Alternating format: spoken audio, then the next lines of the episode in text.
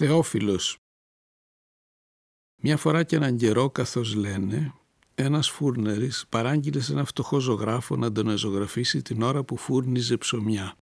Ο ζωγράφος άρχισε να δουλεύει και όταν καταπιάστηκε να εικονίσει το φουρνιστήρι, αντί να το φτιάξει οριζόντιο σύμφωνα με την προοπτική, το έφτιαξε κάθετο, δείχνοντας όλο του το πλάτος.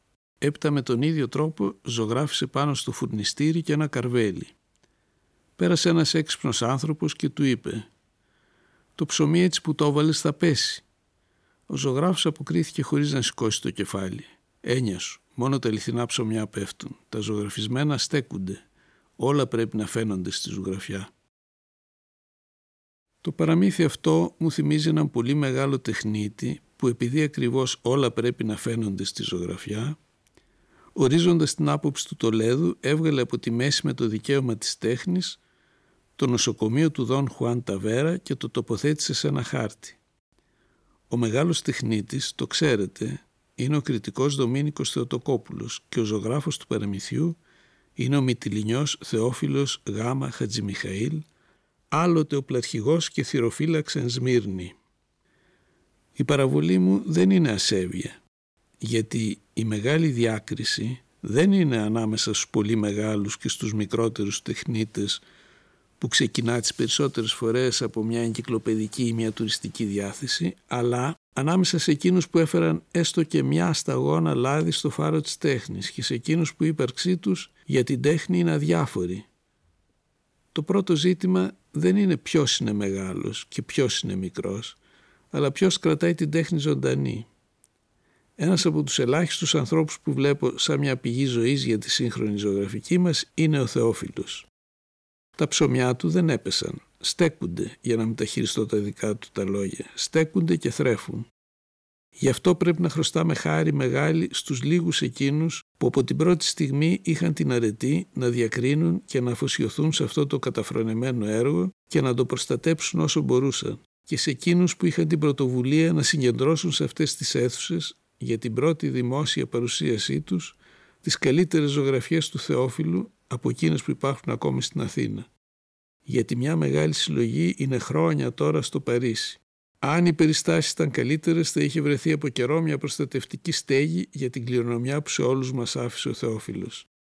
Δεν ξέρω αν είναι υπερβολικό να ελπίζει κανείς πως η έκθεση που εγκαινιάζουμε σήμερα θα δώσει αφορμή σε κάποια συστηματική προσπάθεια για να σωθεί ό,τι απομένει από το μόνιμο κίνδυνο της καταστροφής.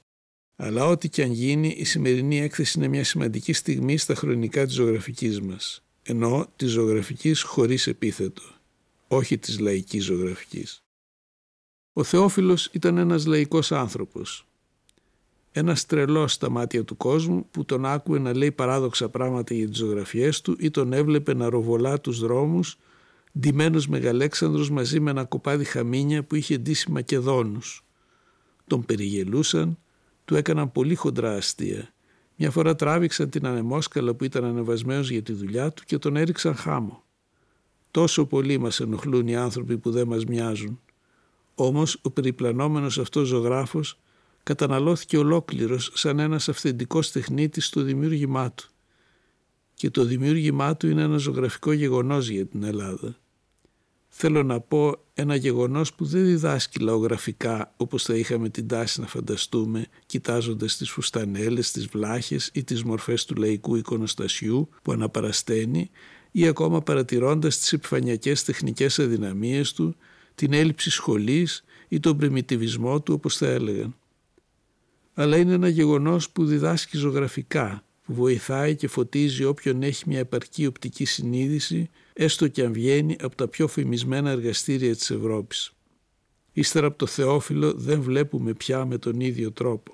Αυτό είναι το σπουδαίο και αυτό είναι το πράγμα που δεν μας έφεραν τόσοι περιώνυμοι μαντατοφόροι μεγάλων ακαδημιών. Ο Θεόφιλος μας έδωσε ένα καινούριο μάτι.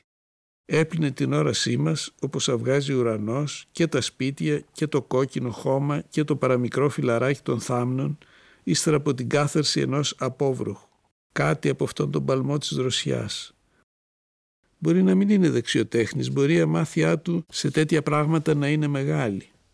Όμως αυτό το τόσο σπάνιο, το ακατόρθωτο πριν από αυτόν για το ελληνικό τοπίο, μια στιγμή χρώματος και αέρα, σταματημένη εκεί με όλη την εσωτερική ζωντάνια της και την ακτινοβολία της κίνησής της, αυτό τον ποιητικό ρυθμό, πώς να τον πω αλλιώς, που συνδέει τα σύνδετα, συγκροτεί τα σκορπισμένα και ανασταίνει τα φθαρτά. Αυτή την ανθρώπινη ανάσα που έμεινε σε ένα ρωμαλαίο δέντρο, σε ένα κρυμμένο άνθος ή στο χορό μιας φορεσιάς. Αυτά τα πράγματα που τα αποζητούσαμε τόσο πολύ γιατί μας έλειψαν τόσο πολύ. Αυτή τη χάρη μας έδωσε ο Θεόφιλος και αυτό δεν είναι λαογραφία.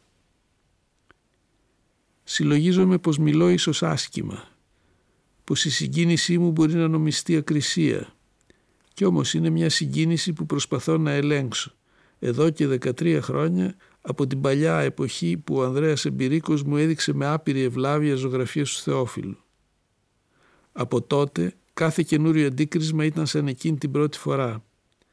Κάτι σαν να έπεσε ο τείχος μιας πληκτικής κάμαρας αυτής της τόσο καταθλιπτικής ζωγραφικής που τόσο συχνά και με τόση ευκολία επιτυχαίνουμε από τα χρόνια της παλιγενεσίας. Η ίδια συγκίνηση όπως όταν πρωτοδιάβασα τα απομνημονεύματα του Μακρυγιάννη.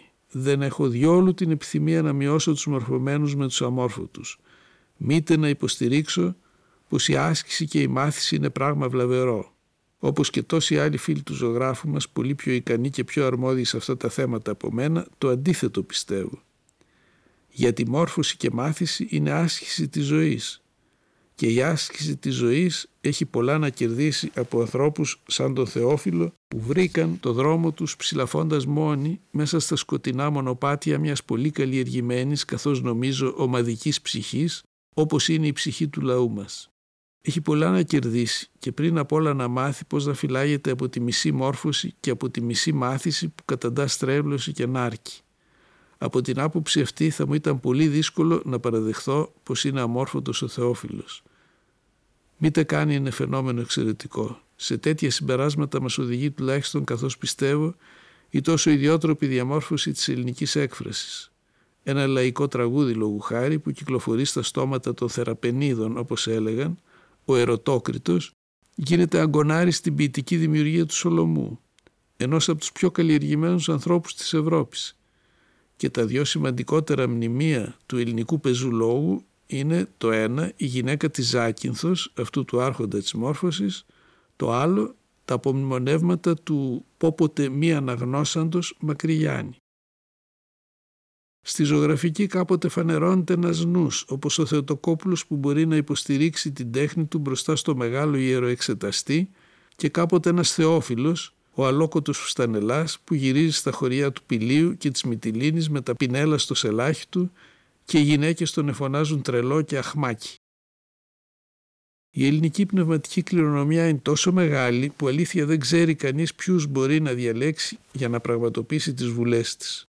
Είναι στιγμές που την κρατούν στα χέρια τους οι πιο φημισμένοι άνθρωποι που ακούστηκαν ποτέ στον κόσμο και είναι στιγμές που πάει και φωλιάζει ανάμεσα στους ανώνυμους περιμένοντας να φενερωθούν ξανά οι άρχοντες επώνυμοι.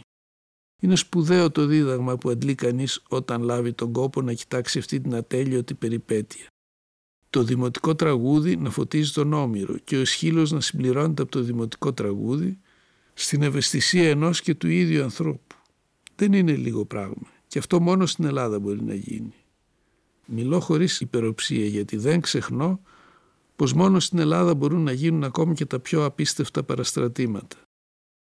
Ύστερα από τη διευκρίνηση αυτή μπορούμε να συλλογιστούμε με περισσότερη άνεση τον λαϊκό άνθρωπο, τον Θεόφιλο.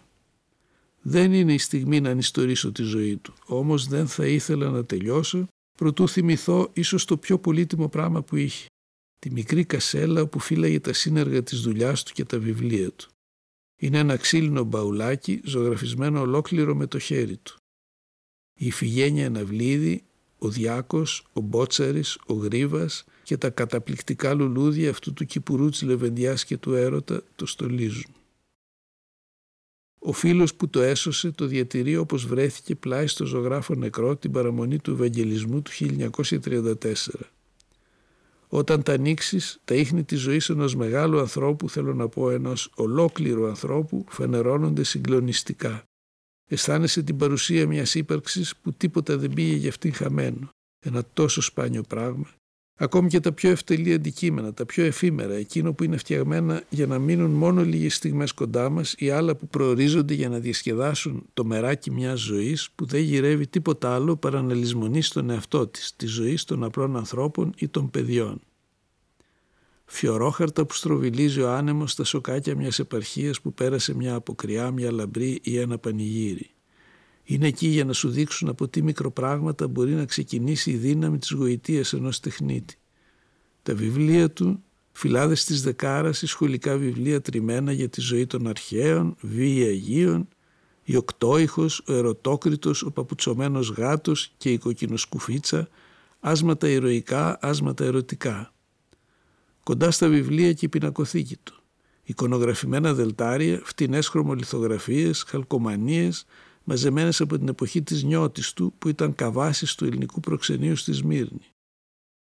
Αριμάνοι άνδρες, ωραίες γυναίκες σαν εκείνες που βλέπαμε άλλοτε στα οργανέτα, ναυμαχίες του Ρωσοϊαπωνικού πολέμου, υποδοχές του Μεγάλου Μογγόλου, ζευγάρια του παλιού αισθηματισμού. Μαζί με αυτά το σημειωματάριό του. Ένα χοντρό δευτέρι από στρατσόχαρτο όπου αντιγράφει από βιβλία και εφημερίδες απόψεις αρχαίων πόλεων και μνημείων, αγάλματα θεών, μάχες του Μεγάλου Αλεξάνδρου και άπειρες πρωτομές παλαιών και σύγχρονων ηρώων. Αυτά ήταν τα μουσεία που είδε ο Θεόφιλος και από αυτά προσπάθησε να μάθει ό,τι έμαθε, θα έλεγαν. Δεν υπάρχει αμφιβολία. Ο Θεόφιλος ξεκινά κάποτε από αυτά τα μικροπράγματα. Όμως θα ήταν μεγάλο το λάθος αν πιστεύαμε ότι αυτή η βιομηχανία είναι η ουσία της ζωγραφικής του. Όποιος δημιουργός δεν ξεκίνησε από μικροπράγματα ας ρίξει πρώτος στην πέτρα. Θυμούμε τον Γέιτς. Οι μαστορεμένες τούτες εικόνες γιατί είναι ολόκληρες σε άδολο νούβλα στήσανε αλλά πού θα έχουν ξεκινήσει από τα σοριασμένα σκύβαλα ή τα σαρίδια ενός δρόμου. Ένας από τους καλύτερους νέους ζωγράφους μας μου έλεγε το αίσθημα που είχε όταν πρωτοείδα έργα του Θεόφιλου. «Μα αυτός μας γυρεύει πάρα πολλά. Γυρεύει να λέμε όλη την αλήθεια», συλλογίστηκε. Και η αλήθεια, η ολόκληρη που μας δίνει ο Θεόφιλος είναι ο ολοζώντανος κόσμος του. Ένας ζωγραφικός κόσμος χωρίς τεχνάσματα και χωρίς επεκφυγές, όταν τα πράγματα δεν πέφτουν όπως πέφτουν τα αληθινά ψωμιά. Οι παραδόσεις έμειναν ξένες και πολέμες. Είναι η καταπληκτική δύναμη που έχει να μεταμορφώνει σύμφωνα με το ρυθμό του ό,τι αγγίξει. Κυριεμένος από το πάθος έκφρασης απορροφά και παράγει ζωγραφική όπου τη βρει και όπως μπορεί. στα κόραμα Έτσι ζωγραφίζει στο τέλος της ζωής του σε όποια επιφάνεια πετύχει. Ο δρόμος είναι μακρύς. Ξύλα, πανιά, ντελεκέδες, παλιόχαρτα, τείχους μαγαζιών ή σπιτιών. Αυτά του έδωσε ο Θεός και με αυτά δημιούργησε ο μικρός όμως αυτός άνθρωπος, αυτός ο αλαφροίσκιωτος όπως τον βλέπω σε μια παλιά του φωτογραφία. Ο Θεόφιλος έπαιρνε κάποτε τις φιγούρες του από λιθογραφίες ή από δελτάρια. Το έκανε και ήταν ίσως ένας εμπειρικός τρόπος για να κουμπίσει κάπου το λογικό του και να απελευθερώσει το δαιμόνιο που είχε μέσα του. Αλλά και ο Βιτσέζος Κορνάρος επήρε τις φιγούρες του ποίηματός του από ένα γαλλικό ρομάντζο υποσύνης που ήταν και αυτό ένα είδος χρωμολιθογραφίας της εποχής. Τέτοια πράγματα έγιναν πολλές φορές. Αλλά εκείνο που δεν γίνεται πολλές φορές είναι ο ερωτόκριτος ή το φως του Θεόφιλου που μένει εκεί όπως την πρώτη μέρα της δημιουργίας.